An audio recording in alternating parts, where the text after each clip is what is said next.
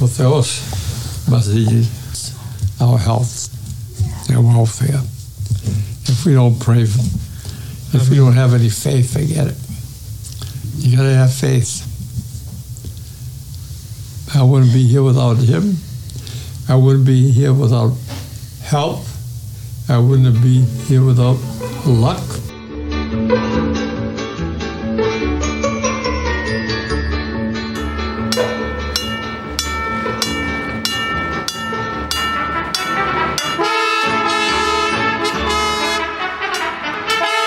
Εντάχει, εκ... είμαστε ο Δημήτρης και ο Νίκος και συνεχίζουμε με το τρίτο μέρος της τριλογίας για τον κύριο Ιωάννη Κατσαρό, βετεράνος Δευτέρου Παγκοσμίου Πολέμου, ήρωας και τρομερός άνθρωπος. Να πούμε ότι αυτό το podcast έχει τέσσερις ενότητες. Θα, ο κύριος Κατσαρός ε, θα μας μιλήσει για, για το τι έκανε όταν γύρισε από τον πόλεμο, ε, του κάναμε άλλες ερωτήσεις σχετικά με την περιπέτεια και το βιβλίο το The Long Escape Code Burgundy. Ψάξτε το όπου πουλάνε βιβλία θα το βρείτε από τον John Κατσάρος. Έτσι θα το ψάξετε. Μετά στην τρίτη ενότητα είχαμε μια συζήτηση με γενικές ερωτήσεις με το, σύμφωνα με αυτά που συμβαίνουν γύρω μας.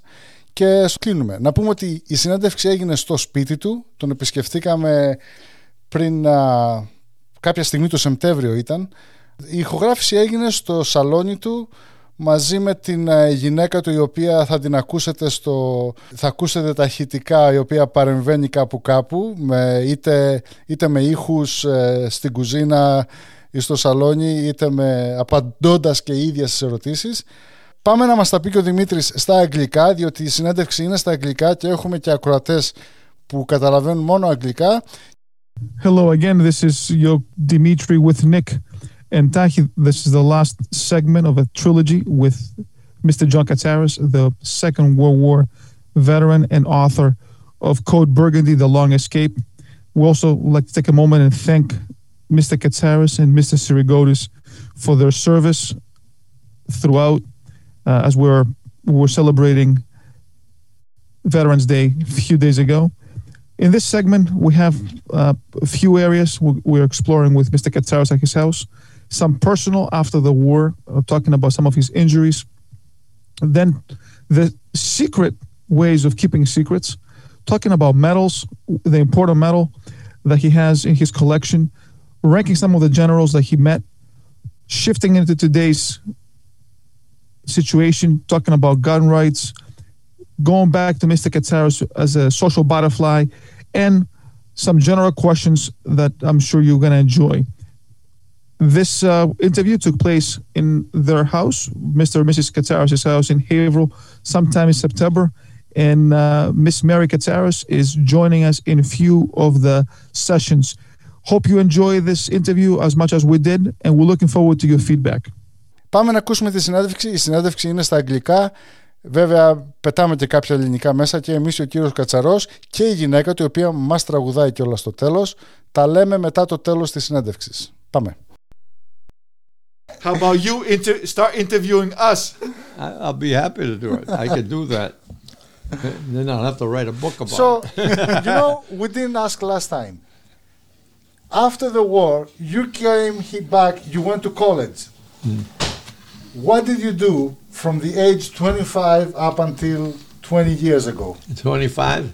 Well, by, by the age of 25, I was out of college. Okay. Because I started college at 21. Mm-hmm.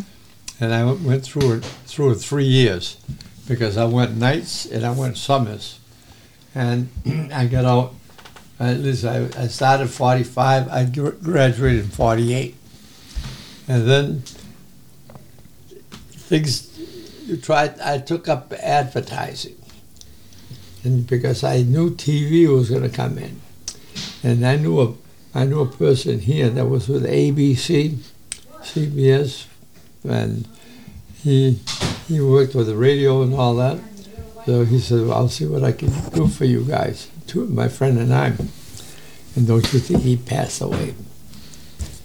Huh. We would we would have gone into New York and worked for them because he was a he was a vice president I came from Hero. and he used to play my brother's band, my brother George, George Kay's band. Is that right? Yeah. And then he died young, the poor guy.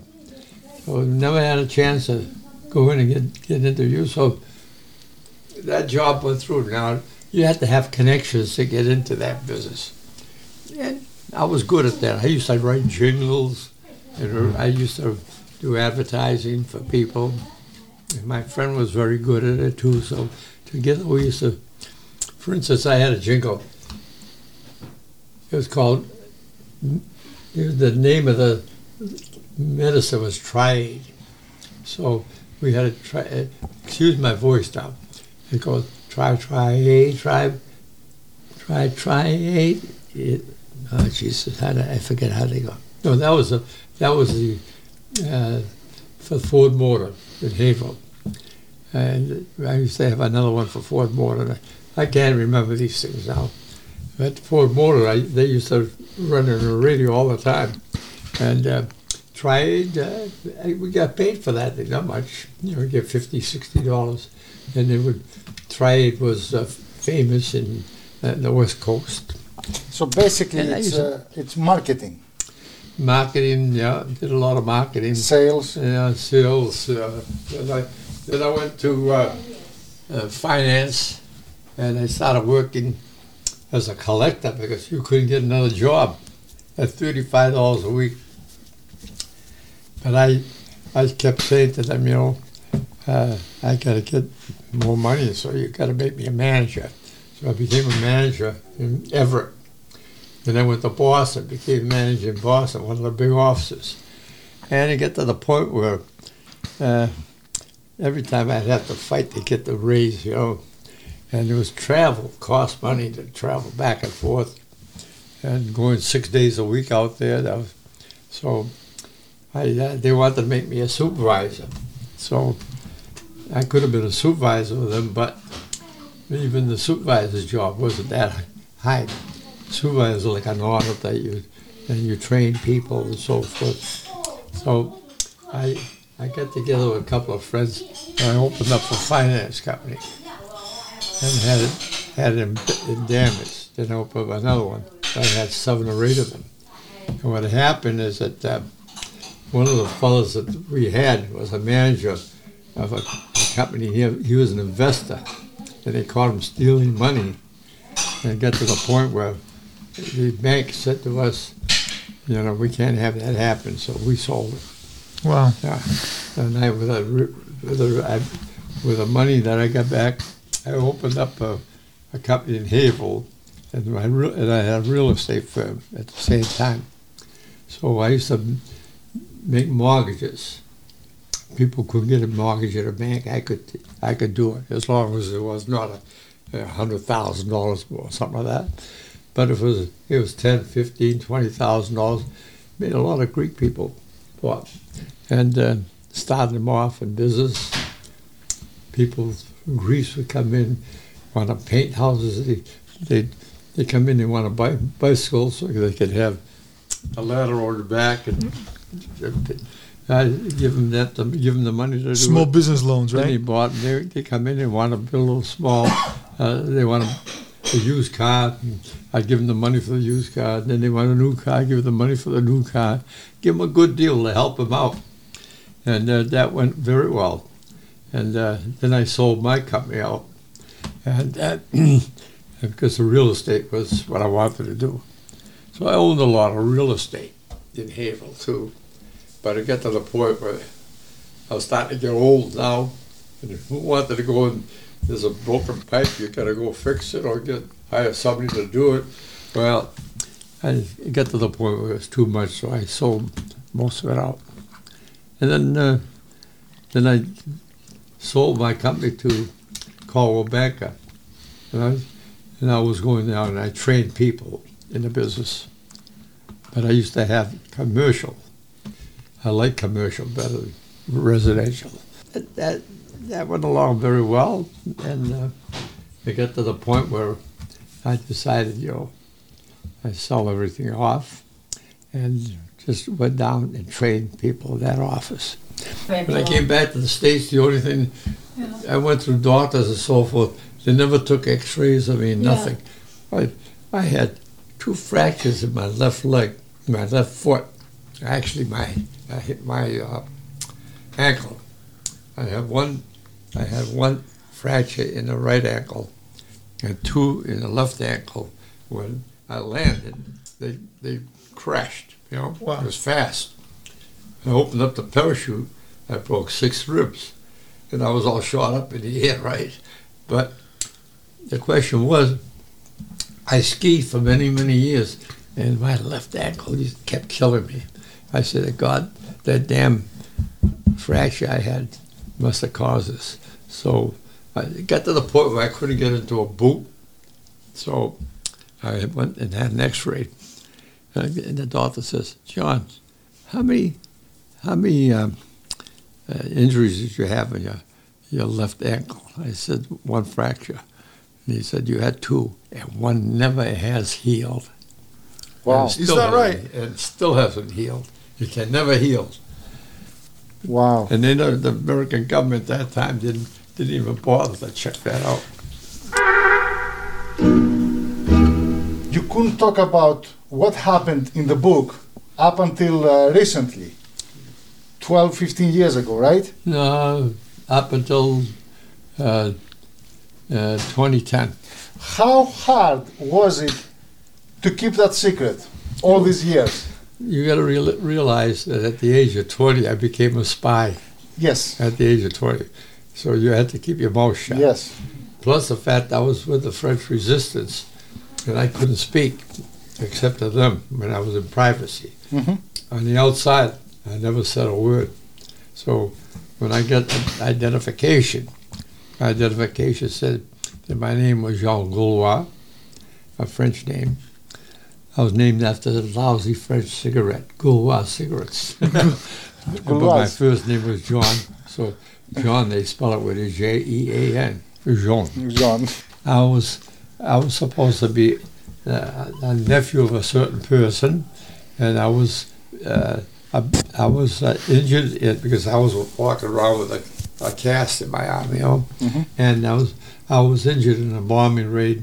The British when they bombed Paris, and I was living in Paris at the time. And one of the sisters, and uh, Hold on. it So, was a it was a fake thing, you know. so even the, the fake injury was not caused by the Germans. It was caused by the British in the story. The British. You said the Why? Brit- because you said the British bombed Paris. That's how you well, yeah, but I, that never happened. Yeah, but that was the story. well, oh, no, Yeah. what I'm saying is amazing right, how, right. how how you try to keep the Germans out Yeah. of the story. Yeah, that was it. And plus the fact I was deaf and dumb. Mm-hmm. But the Germans are smart. Yeah. They check you out, there's a deaf and dumb, they go behind you, they go, and if you turn around, they know you, you were faking it, right? Or they had different ways of catching you. If I ate with my right hand, you know what the French did? The nurse that operated on me with, a, with her husband, she took a knife, and she was whack, she whacked you on my hand, on my right hand.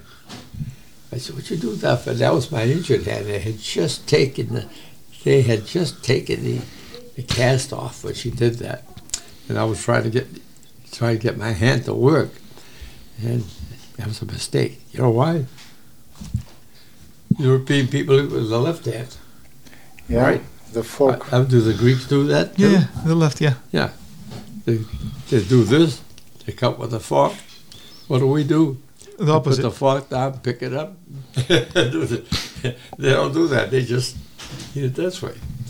Boy, that taught me a lesson because if you were out anywheres and any any Gestapo happens to be, they were always looking. You know, you know, thousands of them. if he saw you doing that right away, he'd pick you up. The details. Huh?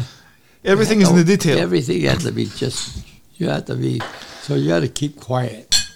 So I learned to keep quiet. Mr. Katsaros, should I get you one? Yeah, Mary. I, I get you one. I get All you a right, glass. Go ahead. Mary forgot me. she, she wants me to stay sober if I'm going to talk. so te testa su po la forse.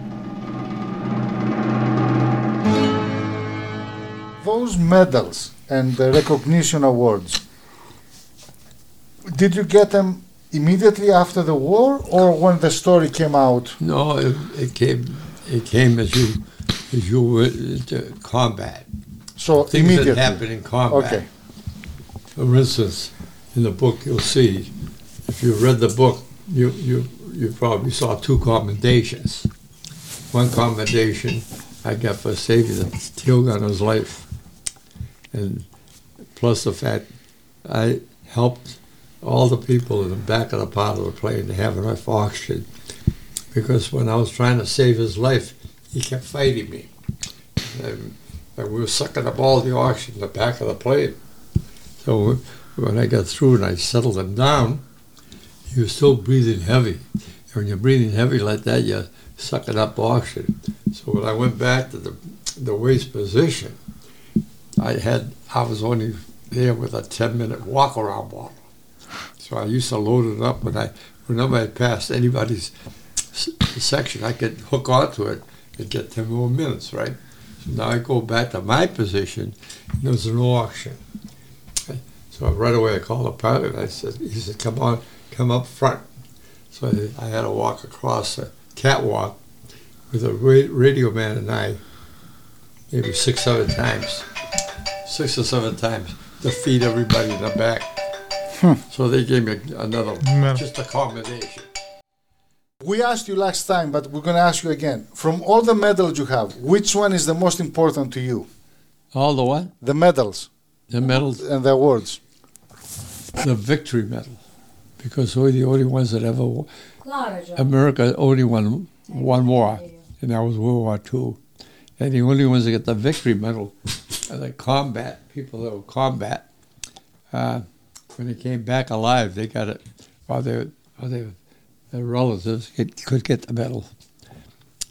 That's that's the more, most important one, I think. Back in the day, when you got when you received the cross from the Na- from the French Mm. consulate, you were telling me a story about one of your friends that you have his medal.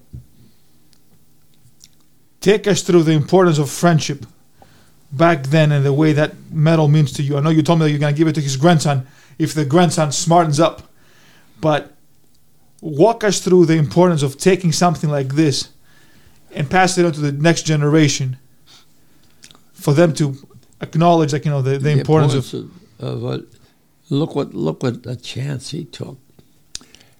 When I was when the when the Gestapo had me in the house for three or four days, and um, they I got no treatment at all, not even an aspirin, and then they brought the third day they knew I wasn't going to give them any information, so they couldn't beat me up. They couldn't beat me up, so they brought a doctor in, and he was wanted to cut my arm off because he said it had gangrene in it, and I, I was in, my, I was in my deathbed really. So I said I'd rather die than have my Speak arm cut off. John. Even I can't hear you. I said I'd rather die than have my cut off. And then they left me alone. Came back the next day and he was mad as hell. He said the same thing. But what he did, he, he took some powder and threw this powder on me. And whether that helped me or not, I don't know. But that afternoon, after they left, they put two guards on me. And when they put two guards on me, Pierre de Mache comes in with gun, a gun with two friends. He comes up to me and goes like that. I thought it was a. I thought they were the Gestapo coming to threaten me again. When he did that, I knew right away that there was a Frenchman. Then they go in the back room, and I hear two shots go off. I assumed they killed him, and I found out later, years later on, that they did kill the two guards. So my name was Mud at that point, because the Germans had they had my dog tag, and when I escaped, they uh, they knew I was there, and I caused the death of two guys. So anyway, Pierre put me in a car, and he, he drove me to another person's house that was with us. There was three people. His name was uh, Pierre. His name was Felix. Fe- Felix, and uh, I stayed at his house overnight. And when you read the book, it tells you how much I suffered that night. but you read the book. The next day, they put me in a horse and buggy with a guy named Polo, and he took me to uh, the clinic right behind the Reims Cathedral. There's a clinic that's still there, and it was run by a German French um, doctor who had married a French woman who was his nurse, and he's the one that came up. And he said, "My name is Doctor Levy, and I'm going to operate on you." And he had a Star David on him. So he operated, and I woke up in the middle of that operation. Woke, that afternoon, they brought more ether. Ran out of ether second time. And was, he says, I don't have enough ether to save his arm. So you got to get at least one and a half hours of ether so I could save it. Either that, we're going to have to cut his arm off. That's when they pulled a gun on him. and I, said, and I, I yelled at them. You know, I'm saying to myself, here's a guy trying to help me. They pull a gun on him. But the only reason they pulled it out is because he, do, he doesn't want his arm cut off, you know. And they went out and stole, Pierre went out and stole the ether, right? Could, you had to love that guy, right? How can you not? Because somebody's putting their life, Huh? somebody's putting your life over their life for one reason, Yeah. for freedom. freedom. That's why I said cherish it. Cherish it. And, uh, and I dedicated the book to whom? I dedicated to the French resistance. In honor the French resistance fighters. And there's Pierre right there. All right? And he took me in his house after Who's that handsome guy in the middle? 20, 20 years old. 20 years old. anyway, the he took me to when I went into the uh,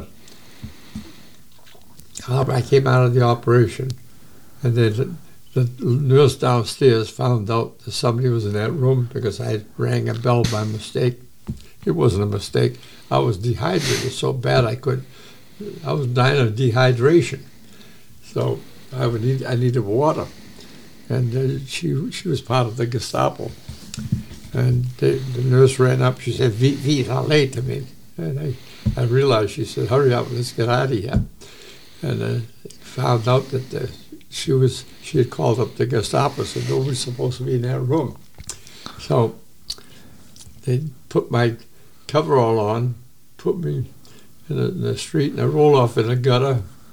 And all the Germans are walking by with and looking at me. None of them would ever think that I was an American, and yet I had my my my my, uh, my coverall on.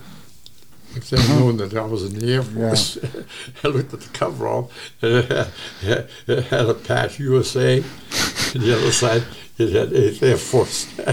so anyway, they didn't they didn't bother to look further.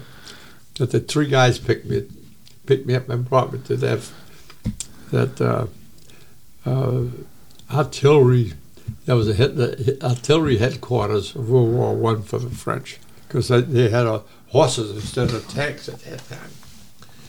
Until Pat came along and changed it. Anyway, and then those people in there were going to kill me because they were part of a, a rogue outfit. You know? Because they wanted me to tell them things that they, uh, I wasn't going to say because I thought they were German. Well, they thought I was German. I found out later on because I said what? I used to say, yeah, for an answer instead of yes. Yeah. And that's what the Germans say all the time. So they, That's- they, they didn't know it was a Bostonian, yes. they didn't know it was a Bostonian. No, they thought I was German. and Can I get you a drink or something? No, we're good. Huh?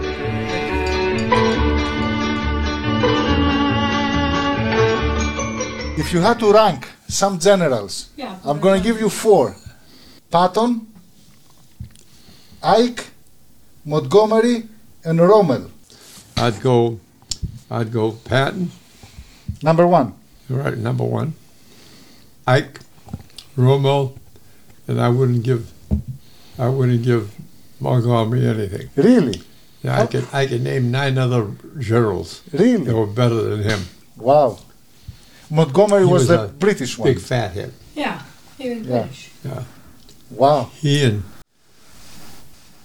What do you think about gun rights in America right now? Do you believe that anybody can go out there and buy any gun they want? You know that these people that are running these states are, are ultra, ultra radical socialists. What's a, what's a, what's a socialist that's radical? It's going to happen. You're going to have a revolution in this country pretty soon. That's the way it's going to end when they try to take them. That when they try to take the guns away from the people, that's the way it is. But I agree that these certain types of guns shouldn't be sold. Yes, that's what I'm. I, I agree that somebody can have a shotgun in his house, a pistol in his house, and to protect himself, like the, the two people down in St. Louis.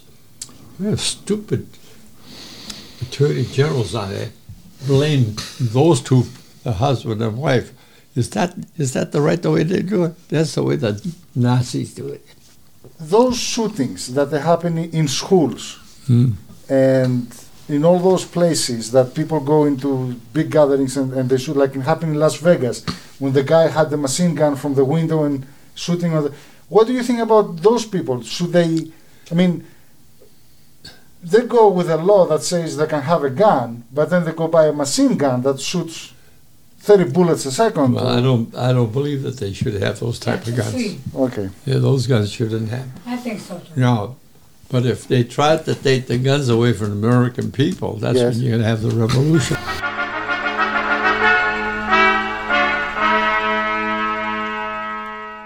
Mr. Katsaros, from the time I know you, since 95, you are a social butterfly. what do you mean a butterfly? You can walk anywhere and you can talk to anybody and people will love you. You have this, like, you know, this charisma about you. You can talk to a three year old, you can talk to a 110 year old. You're going to engage because you're a straight shooter. You look in the eyes and you, Yeah. when you shake hands, you mean it. You're not like, Yeah. you know, just to shake and brush people off. That's right. Yeah, you have to be that way. That's that's that's what I, I always. My father brought me up that way. He was that way. I consider my father God on earth. You know, even to this day, I relate to him. And uh, you have to do that if you have a good father, mother, good upbringing, good brothers, sisters that help you. You know, it's like the church. When I was a kid selling newspapers, right? The church was trying to move out of where they were. They rented a, a, a church on Walnut Street, and they wanted to what, build with the one they have now. And my father was president of the church, and uh, they would uh, run a, a hundred dollar drawing, a two hundred dollar drawing, a three hundred dollar drawing, and that was a lot of money in those days, you know. And I'd go out and sell hundreds and hundreds of tickets, you know. You get five dollars, one dollar, three dollars, and then I'd come home with my father, and we we would have a it was a kuti. You know what a kuti is, Greek? A box. A little box. We used to take that. It was a metal box, and we used to go to the uh, people. Cafeneo. that- Ca- Cafeneo. All right, and they they throw a nickel, a dime, a quarter, whatever, whatever they could throw. Almost. And that's how we built the church with, with those with those things. The church only cost I forget couldn't have cost hundred thousand dollars for we built it because it was a lot of money, but that's how we and that's how everybody built the church. A lot of people did the same thing I did. So we, I always learned from my father that gotta help the next guy. From having the store back then and being seeing people every time, you, you're part of that Yeah. society, seeing new faces every 15 Yeah. seconds. They'd come in and, they, and when they had the store, if they couldn't eat or something, we'd give them the food. Some people never paid us. Yeah, we let it go at that. But yeah, that's what you had to do. So, Like, why did my pilot bail out of the plane and put the plane on an automatic pilot, even though it was on fire, and not come back to help us, right? I even checked in to see. We could have had him court-martialed, but we never said a word, right? But we stayed there. My radio man and I stayed there to help three men. We saved one out of the three. We saved two, but one of them died two days later. The hospital, yeah. Sherman Hospital. The other guy died, the, the tail gunner died in my arms, but the other guy, in the ball turret operator, only died a couple of That's years the one with the parachute when you were coming down, right? The, Huh. the guy that you had. What? That was the guy with the parachute you had with you, right? Yeah, he had, not me, him. Him. Yeah. That's when it opened up in the plane, he had to gather her up and, and he held it in his hands. And when he passed out, he opened it up and he was Yeah. soaking and opened up. But he went through hell, you know. Yeah. I wrote about them in a book, so. I assume your parents came to the United States from Greece, right? And my father came here at 11 years old Through Ellis Island. in 1887. So he came through Ellis Island. No. with- no. They didn't even have Ellis No, my Island. parents Oh, that came was before. Yeah, before Okay. Ellis Island, they came directly to Boston. So, what is your perception, even from then until now, about Greece or being Greek or being able to speak or understand Greek or have the Greek culture with you? Well, the old Greek cultures are what have created a lot of good things, especially in medication. You What is read, you read medical stuff today, and you, it's 90% Greek, right? And uh, I got a new I got a new medication that they call C- Cipro. What does that mean in Greek? There must be something. I don't know what. Our perception of Greeks was that we were proud to be Greek, number one, you know. And um, people say, "How could you say that?" I said, "Well, look what they gave you. Look what the world got from them." You know, and I, I go and tell them about medicine, and different things that the Greek did. And look, at the Parthenon with only ten thousand people, Greeks, what they did with the Parthenon, and they designed it. The architect designed it. He designed it at an angle. Do you know that it's built at an angle? Yeah. All right. Why? Why is it built at an angle? For the Oh, eyes, like you know, for you to say it's to see it straight, it has to have that angle. From that distance. Yes. Yes. Yeah. But somebody said, like you know, for the Greeks, they're the only ruins that put a smile on your face. Every other ruin makes you feel depressed, but when you see the Greek ruins, you Yeah. get inspired. Yeah. Yeah. After the war ended, let's say the French asked you to stay there. Would you stay in France? Oh, I think I I, I, I I kind of kicked myself in the pants for not going back earlier. Because Really? they wanted me. See, he uh, Pierre did another thing for me. Bless you. he taught me he, he kept me as a son when, when I was there. And when it came to the medals you know he gave me I said no you got to give them to your you got to give them to your, your grandson or your, or your or your son. He said no you were my first son. You know when he said that you know that means a lot you know for somebody to say that. And this guy was a very wealthy guy. And uh, he kept pleading with me to go back and stay with him. I, I should have gone back more often, but when I went back by that time, I was married and so kids and so forth. I could easily have stayed in France. I like those people. I- I Yeah, because- played it, but- The people I was associated with were higher level type of people. They, those are the ones that were in resistance. It wasn't the lower end because they didn't have the money. These people had the money and they could do different things. Uh, how did they feed me? You know, I fed as good as they ate. When I went to his house, he was a he was a baker, baking bread. He had a chicken coop with chickens. I was having eggs. I was having chickens. So he was bringing. I got to get you back to health because you got to work with the French resistance. That's what happened. So, you see, I, There's I'm- always a I'm- story in there about one of his friends, like you know, when that lady they were pulling her nails and toenails out. Oh yeah, that was his. That was his wife. And it's it's it's crazy because if you think about it, like, Yeah. and I believe when you asked her if she if she had to do this back again, You remember the that? huh? response is amazing because she said, and, in, and she was emotional and teary eyes, Yeah. like you know, if I had to do it for the freedom, I'll do it with pride. Especially with French, I would do it for France and freedom and the world. That was something, huh? You said earlier about when you got out of college, this is when TV was the big thing coming up. Yeah.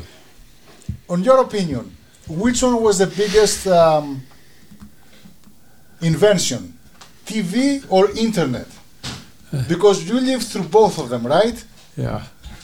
So I just want you to tell us which one do you think changed the world more? That because I know you use both. You got to remember, I, uh, what it was. You got to remember that the world had less people. How For- many? How many people lived during World War II in in the United States? In the United States, 150 million, 120. 120. Okay, And then how many were killed? I'm not sure. Thousands, right? Yeah, So I think it's five half a million, half a million. half a million. So you can figure that out. Now, how much? Uh, what's the population today?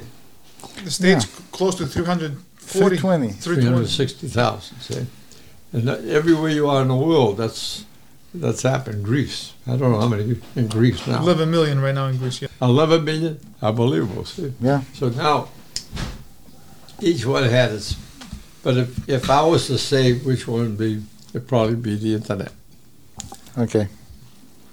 Because, because with the internet, TV would come out like that, Yeah. right? Through internet, all of these things happen.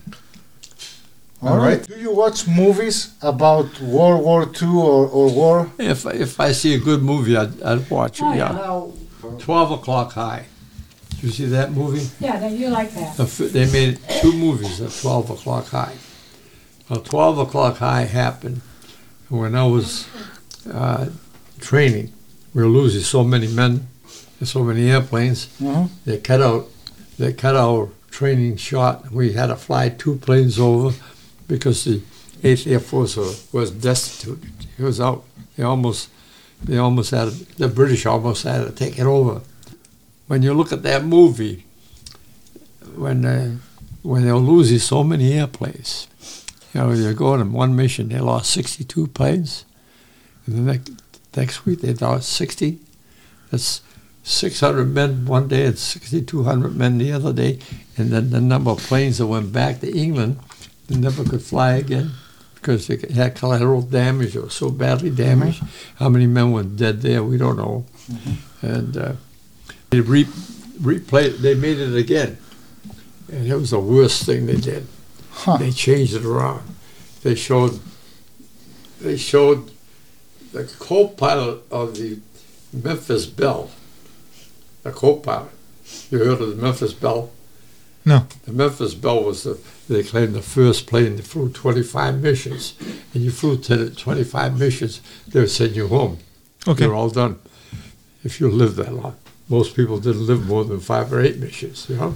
So what happened, the co-pilot, he's in a plane and all of a sudden, the pilot, he get it, he gets, he starts bawling the, the, the co-pilot out. What the hell's he bawling him out for? That never happened. We never saw any pilot bawl a co-pilot out. They had to work together. Plus the fact they didn't have any masks on. So we were up 30,000 feet. You So the, the, the second movie, they got it wrong. they, they don't know. So what the hell? What are they doing? You know, then this guy falls. He was, he was falling through the bar, the, the, the bomb bay, and another guy's grabbing him by the feet. You never could pull a guy out. You never could pull him out by the feet. The, the poor guy was gone. You know, these are stupid things they did in that movie. They killed the movie. True. But the first one was good. Yeah, that, that was real good. What's next for the honorary John Katsaros? What's next? I got to take care of my wife. What, what's that, John? I didn't hear that. What's next for John Katsaros? I said, having my my primary goal is to help my wife to be healthy. Both of us be healthy, healthy and happy. Another trip for you. If you're health, if Theos, but he, he's the guy that gives us our health, our welfare. If we don't pray, for- if we don't have any faith, forget it. You gotta have faith. I wouldn't be here without him. I wouldn't be here without help. I wouldn't be here without luck. And that's what the French resistance gave me help and luck. Of course, I would be here if you didn't have enough guts to do what I had to do. But you had to have also the will to survive. Not only the guts to say, I'm a tough guy, not that. The will to You survive. like something to drink or something? We're good. We're good. Thank you, Miss Mary. Huh? Thank No, you. we're No, go- we're good. We're, we're gonna be gonna- wrapping. all right, we're we're gonna gonna be wrapping up You in go. minutes. We're gonna get going. What's your last question? You said Oh. So how long you been married? 60, going on 63 years. What is your secret there? The Huh? secret is, I'll tell you what it is. When you get Yeah. married, pre- I'm Mrs. not peace. I'm the I'm the man, right? What was that remark? When you do get married, Jesus, oh, oh, the priest says, "Yeneka na fovate tonandra," oh. right? And He read too many Greek and I said, and before we got married, I used to ski a lot, right? So I said, Mary, do you ski at all? No, no, no. I Would you like to learn to ski? She says, well, I said, well, if you and I get hooked up, you got to get up at five o'clock in the morning. We're going to go skiing on a Sunday up to New Hampshire and so forth. So she said, okay. So we got engaged. And from then on, there's two words. Two words. Yes, dear. In Greek, what is that? Ναι, αγάπη μου. Ναι, αγάπη μου. It's 9:08, and according to the Greek tradition, ώρα για ύπνο. What are you Tina? eating? Well, thank you, Somebody? gentlemen. What's that word Thank they you. used to use? Thank you, sir. Anytime. Anytime. Anytime. Hope to see you soon. Dimitri, your comments. Yes, my comments uh, on this, uh, as everybody can tell, the great sense of humor, love, and support that this couple has for 63 years going strong. Um, it was uh, we, we kept this last part because it was very personable. It was true. It was original. It was something that you do not see every day, and especially after 63 years and through COVID and what they've gone through. Uh, Mr. Katsaros is, as we mentioned before, 97 years young. Um, he started by being serious to tell us the story, then brought the sense of humor that every couple has. And Miss Mary was next to him, supporting whatever he was saying. Um, and it was very comical for us to be there and witness that. A great uh, sense of three things that I kept for this faith, health, luck, um, and then closing with the will to survive. He has gone through this so many times, uh, and it was great to hear that uh, and see how vibrant he was with uh, with us at 9:08 at the evening, um, and we closed with some Greek comments as it was too late for us to stay. Uh, we had to get going, but uh, overall, a great experience, and uh, I, I really appreciate the time and uh, effort from uh, his side. Let me let me close this in Greek. Uh, thank you for all of you listening to this.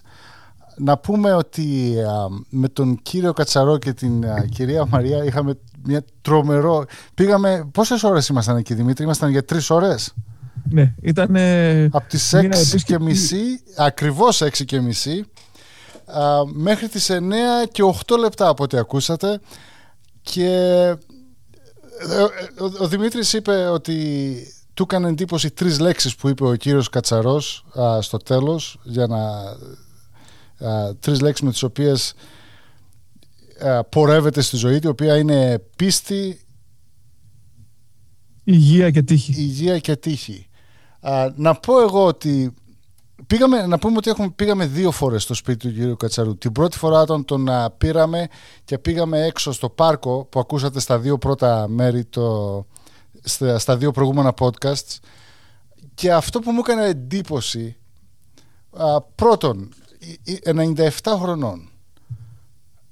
Ήταν ντυμένος όταν πήγαμε και τον πήραμε την πρώτη φορά. Μου έκανε τρομερή εντύπωση με το γιακά του, το πουκάμισο, με τα, τα παράσημά του, το καπέλο του.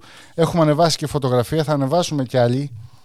Α, μου έκανε εντύπωση, μπαίνεις μέσα στο σπίτι και τα παπούτσια ήταν έτοιμα γυαλισμένα δίπλα από το ψυγείο. Όπως δηλαδή ένας σοβαρός και σωστός στρατιωτικός α, μόνο θα μπορούσε να κάνει λόγω πειθαρχίας και, α, και τάξης, να το πούμε έτσι. Και το άλλο που, μας έκα, που μου έκανε προσωπικά τρομερή εντύπωση είναι ότι είναι παντρεμένη 63 χρόνια τώρα και όπως καταλάβατε και από το τέλος ε, όπως τελείωσε η εκπομπή ότι όχι μόνο εντάξει, η αγάπη δε, δε, δεν, δεν υπάρχει αμφισβήτηση ότι αγαπάει ο ένας τον άλλον αλλά ότι έκαναν πλάκα. Έκαναν πλάκα ο ένας με τον άλλον όταν είπε σε μια φάση η, η, δε, η δε γυνή να φοβείται τον άντρα η, η κυρία Μαρία ήταν από πίσω του και κόντεψε να του φέρει μία στο, στο σβέρκο. Δηλαδή έχουν, το κρατάνε ακόμη αυτό. Και επίσης να πούμε ότι ήταν 9 και 8 το, το βράδυ όταν, κλείσαμε, όταν τελειώσαμε τη συνέντευξη μέχρι να φύγουμε πήγε 9.30 την επόμενη μέρα 7 το πρωί έπρεπε να πάει για, για μια χειρουργική επέμβαση η, η κυρία Μαρία και ο κύριος Κατσαρός ήταν αυτός που θα την πήγαινε στο νοσοκομείο είχε και αυτός ένα τραυματισμό από ό,τι μας είπες στο πόδι κάτι, κάτι τέτοιο. Α, και είναι σε αυτή την ηλικία και προσέχει σαν να είναι 18 χρονών και οι δύο ο ένας τον άλλον προσέχουν ο ένας τον άλλον. Μας έκανε τρομερή εντύπωση και ήταν αυτές οι δύο συναντήσεις με αυτή την οικογένεια γιατί δεν ήταν μόνο ο κύριος Κατσαρός ήταν και η γυναίκα όταν πήγαμε εκεί και τις δύο φορές θα μου μείνει αξέχαστο ναι, Αυτό. Όντως οι ενότητες που καλύψαμε τρεις ενότητες είχαν ε, τρία διαφορετικά μαθήματα για εμάς ε, δεν θέλαμε να τα βγάλουμε σε βίντεο ήταν κάποιες στιγμές προσωπικές ε, πιστεύουμε ότι το ηχητικό είναι σαφώς καλύτερο γιατί αφήνει τη φαντασία του καθενός να πάει εκεί που χρειάζεται, να, να βγάλει τη δικιά του εικόνα. Ε, μιλήσαμε για το βιβλίο του, μιλήσαμε για πάρα πολλά πράγματα και ήταν σε θέση να δώσει αυτόγραφα για τους μερικούς από τους ακροατές που ζήτησαν ε, το βιβλίο του. Πήρε το χρόνο να γράψει τα ονόματα με τη σωστή ορθογραφία, να ρωτήσει τι, τι γνωριμία και τι σχέση υπάρχει μεταξύ αυτών των καινούριων αναγνωστών του βιβλίου του και να δεθεί άλλη μια φορά, είναι αυτό που λέγαμε ε, και, στη, και στο προηγούμενο σημείο για την ε, σχέση του με τους ανθρώπους, ότι είναι ένας κοινωνικός άνθρωπος στα αγγλικά social butterfly ε, που μπορεί να πάει από το ένα λούδι στο άλλο να μαζέψει τη γύρι και να δεις κάτι ε, το οποίο σου, σου προκαλεί ε, ενθουσιασμό. Να, να συμπληρώσω, Ναι, να συμπληρώσω λίγο σε αυτό που είπες για τα βιβλία. Εάν α, θα βάλουμε εμείς τα, τα link α, και στο johnkatsaros.com αν πάτε. Έχει το τηλέφωνο του, έχει το email του τη διεύθυνσή του. Μπορείτε να τους στείλετε μήνυμα και να ζητήσετε το βιβλίο. Κάθε βιβλίο το οποίο πουλάει βάζει μέσα μια προσωπική, α, ένα προσωπικό μήνυμα και μην εκπλαγείτε εάν έρθετε σε επαφή μαζί του να, θα σας ρωτήσει θα σας κάνει και αυτός μια μικρή συνέντευξη. Δηλαδή, ποιοι είστε, τι κάνετε, ποιος είστε, ποια είστε, πού δουλεύετε και αυτό θα το βάλει μέσα στο μήνυμα κατά κάποιο τρόπο που θα γράψει πάνω στο βιβλίο. Τα βιβλία που πουλάει, τα, τα, τα, τα δίνει, τα πάντα έχουν μια αφιέρωση πάνω α, προσωπική. Οπότε θα σας, θα σας ρωτήσει για το όνομά σας και κάποια άλλα πράγματα. Α, αξίζει και δεν μπορώ να πω τι άλλο, δεν ξέρω τι άλλο να πω, πόσα ευχαριστώ να πω για αυτόν τον άνθρωπο για όσα έχει κάνει από τα τελευταία πόσα 70 χρόνια. Και... Ναι, ναι. Και το μήνυμα το οποίο αφιερώνει και στα βιβλία του είναι το Cherish Your Freedom. Ε, άνθρωποι οι οποίοι έχουν χάσει την ελευθερία τους, ε, οι οποίοι ήταν εχμάλωτοι πολέμου, ήταν φυλακισμένοι ε, ή ήταν σε κάποιες άλλες καταστάσεις, γνωρίζουν την αξία της ελευθερίας. Είναι κάτι για το οποίο μιλάει καθημερινά ο κύριος Κατσαρός ε, και η γνώμη του και οι γνώσεις του μάλλον μαζί με τη γνώμη του ε, βοηθάνε να κάνουν αυτόν τον άνθρωπο ε, μια ζωντα... ένα ζωντανό θρύλο ε, θα μπορούσα να πω μην ξεχνάμε 97 χρονών και είναι ενεργός όπως είπε και ο Νίκος πριν πειθαρχημένος έσω έτοιμος όπως λένε και οι πρόσκοποι ε, για κάθε ενδεχόμενο να σηκωθεί να, να προσφέρει και επίσης να κρατήσει και, τις, ε, και το τυπικό αλλά να μην ξεχνάμε ότι το, το ανθρώπινο μέρος είναι ότι βρίσκει χρόνο και χώρο για την κομμωδία. Ε, και η κομμωδία, το αστείο που περνάει ο κ. Κατσαρός είναι ότι αρχίζει με σοβαρό τρόπο. Σε καθυλώνει με τη σοβαρότητά του και μετά βγαίνει το, σοβαρό, το αστείο της υποθέσεως το οποίο κάνει το, την κατάσταση να είναι πιο κομική από ό,τι ήταν. Ε, μια πάρα πολύ ωραία εμπειρία και εύχομαι και σε πολλές άλλες στο μέλλον. Ευχαριστούμε που μας ακούσατε και να πούμε ότι λόγω του κορονοϊού και της α, καραντίνας και της δουλειάς ε, που, έχω, που κάνουμε της κανονικής μας δουλειάς. Δεν μπορούμε να βγάλουμε τα podcasts όσο συχνά θέλουμε και όπως τα θέλουμε. Ευχαριστούμε για την υπομονή σας και ελπίζουμε σύντομα να έχουμε καινούριο podcast. Χαίρετε.